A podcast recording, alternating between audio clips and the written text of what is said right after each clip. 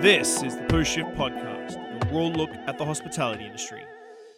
What's happening, PostShifts? I'm a little bit late today. I'm going to post this tonight. I apologize. I was planning on doing something a little bit different this week. It is a good friend of mine passed away 4 years ago, and I wanted to sort of do a tribute to him, but it didn't come together. So it will happen maybe next week. I've been trying to get some bartenders. Wrangling bartenders, of course, is like wrangling cats. I've been trying to get some bartenders together to get some audio together and share their Brendo Nintendo stories. But I talked about mental health last week. I've talked about so much over the last year. And so there is sometimes like I'm so busy right now with all the companies and everything that all the projects that I'm working on, all the little things that I'm trying to get done, that I sometimes forget about savoring the good things. And it just takes one bad thing to fucking like just take me out. And I kind of wanted to sort of keep going with mental health and sort of like, so this week I was lucky enough that I actually like, it was kind of crazy. I got a Lifetime Achievement Award from a local magazine called Eat Magazine. It's voted by the readers, so I want to thank everybody, and I'm completely grateful for that. It was a shock to be able to get this award, and all the last 10 years or 12 years I've been here in the country has gone by really, really quick. And so, like, I look back and I think, and I've talked about this in patience and a whole bunch of stuff, so fuck it, I'm going to touch on it all again. So, like, I came to the country 14 years ago with, like, I think $3,000 in my pocket. Came to Canada with $3,000 in my pocket for a girl. That didn't last too long. I got a good job. Started working there. I worked at my first job, Moxie's, for, roughly 3 years before I moved over to Clive's. So Clive's is really the turning point for me in my career. That's 2009, and in 2009, so we're only talking like, we really are only talking 10 and a half years ago. I thought that I owned my own restaurant by the time I was 35 or 30. That happened when I was 33, but I owned my own restaurant by the time I was 30, which I've been sort of working on while I've been Moxie's as well. And so I had all these dreams, and I had to like set myself goals and milestones and timelines and all sorts of stuff. And it really stressed me out. But now looking back, all the stuff I've done in like the last 5 to 10 years, I'm going to say 5 because there's a milestone there at 5 or 6 now. It's really outstanding. It wasn't so much about from when I took over Clive's to when I opened up Little Jumbo, which was roughly about 4 years, because we did some amazing things at Clive's. Like I'm still so happy and blown away because it always pops up in your Facebook memories and stuff like that. And so I look back and see what we achieved at Clive's, and it is mind blowing. Like, I took a 75-seat restaurant or 75-seat lounge in a hotel, and made it one of the top 4 best hotel bars at tables 2 years in a row against like the Artisan, the Savoy, Clyde Common, and Portland, like some big names.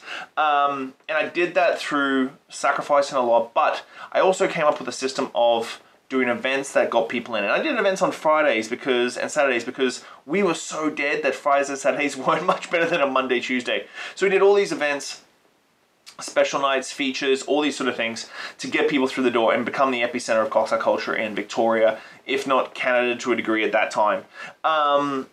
So I look back now, I left Clive's to open Little Jumbo in 2013, launched my first book in 2013, Cocktail Culture. I co-authored that with Nate Caudill. I think you can still get a copy here and there on Amazon. It hasn't been in print for a while. That was 2013. I left Little Jumbo at the end of 2014, unceremoniously, hostily, at the end of 2014.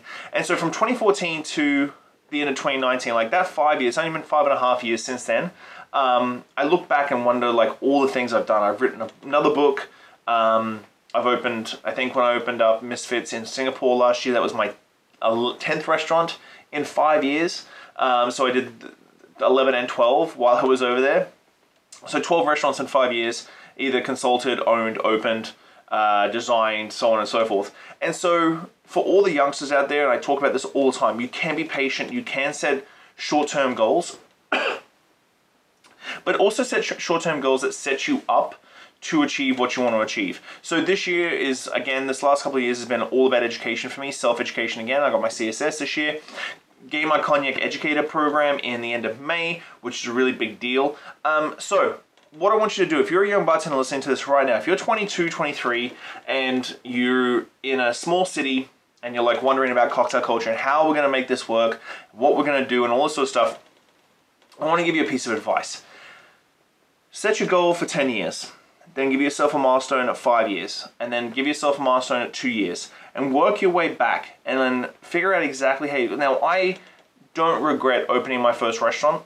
I don't regret opening up FTW in 2017, but I do regret sacrificing a lot for myself to push my career forward, but not really looking at myself inside. And that's why I went back to school to do my diploma. I went back to do my CSS and doing my Cognac Educator, stuff like that. So you kind of want to look at it three different ways. You want to look at yourself as what can I do for personal betterment? So talked about podcasts and audiobooks. Please stop listening to any music when you're at the gym. Like, listen to a podcast, listen to a book. Now, you think that you're not listening because you're concentrating on the run or you're breathing or anything like that, but it is subconsciously sucking into your brain. And so these sort of things can teach you things as you go forward. Like, now, don't get me wrong, I've always talked about the virtues of Gary Vaynerchuk. And so I've always talked about the virtues of Gary Vaynerchuk, and this is a really big one for me because a lot of people listen to him for a couple of times, and probably the same with me. They probably listen to my podcast a couple of times and go, that guy's a fucking wanker. But every time I listen to him, I pick up one or two more new things. And don't get me wrong, it can be repetitive because you always have to sort of go back to zero when it comes to talking to people and doing things. So looking after yourself is a big one. Mental health, please look after yourself, young bartenders. You don't need to die to get to a certain goal in a certain amount of time. If your body is breaking down because you're working so hard, this is not a good thing. I've done this myself many, many, many times over. And I have the virtues of hard work and sacrifice. But there's been many times when I've worked an 18-hour day, then had 2 hours sleep, gone back to work, worked another 18-hour days, and done this for weeks and weeks and weeks, and your body just can't take it. And while you're 22, 23, 24, you might be able to take it because you're young. You can push through that. But when you get to my age, when you start getting onto your 40 years old, this is when your body starts really showing some wear and tear. Like your brain starts showing wear and tear, your sleeping patterns, your ankles, your knees, that sort of thing start showing wear and tear. So look after yourself now as a 22, 23-year-old bartender, bar manager, whatever, so you can seed later on. So then you look at your career. Now, career-wise and self sort of tie in because it is you, but your career is very separate from you. You can detach yourself from your career as a self-person, and this sort of separates into like a split personality sort of thing. But I have bartenders come to me all the time. It's like, how do I get more noticed? How do I get those drunken trips? Like, if you're really passionate about your craft of cocktails, then there's no reason why you can't post a good picture of a cocktail or prep or something that you're doing in your life every single day on Instagram, Twitter, Facebook, so on and so forth. Now, this is a big thing. Always keep in mind, document and don't create. Don't overthink your copy. Don't overthink your picture. Just do it, and you'll be surprised how quickly it works out for you and how good it comes out and how many people follow you. Organic, authentic, don't overthink it, just put it out there. And putting out these things like your prep or a new recipe and that sort of thing takes 2 seconds. There's apps out there, you can fucking overlay a recipe over a cocktail picture. Tons of stuff you can do. It's not that hard, you can really put forward. And these things add up. And it gives you exposure, and you can talk about Instagram influencers and blah, blah, blah, blah, blah, and you want to not do this. But in this day and age, you've got to play by the rules of the new game, and the new game includes social media. It's a big thing, so you have to do this. And next, finally, you've got your venue or the place you work, so on and so forth. Now, period, I've been reading on Reddit lately about it all. If you're not happy at your job, stop working there. Go get another job. You don't need to keep working yourself, killing yourself, getting underpaid, getting short paid, all this stuff. Get another job. You'll find a boss, and manager, and owner that will be loyal to you for what you do. Don't kill yourself if you're not getting the returns that you need. So I'm not sure what I'm going to title this podcast as, but I've been talking long enough about it. I want to give a shout out to all my industry friends here in Victoria. This week is tough. If you need anything, please call me. It's a rough week. We lost a really great man a couple of years ago, and I never want to get a phone call like I got that day and have to deal with any of you guys passing away. So if you've ever got issues, Fuck, I'm tearing up. If you haven't got issues, please hit me up. I'm always available. I'm always there for a chat or a text, okay? So on that note, with me almost tearing up, have a good week, guys. This week, I think it's Tish Harkis on Friday. I'm really looking forward to it. Saturday night, I'm at The Mint doing a live podcast with three of my very best friends. And so that's going to be an absolute hoot. So have a good week, guys. I'll speak to you soon. Bye. Thanks, Postshifters. I hope you enjoyed that episode.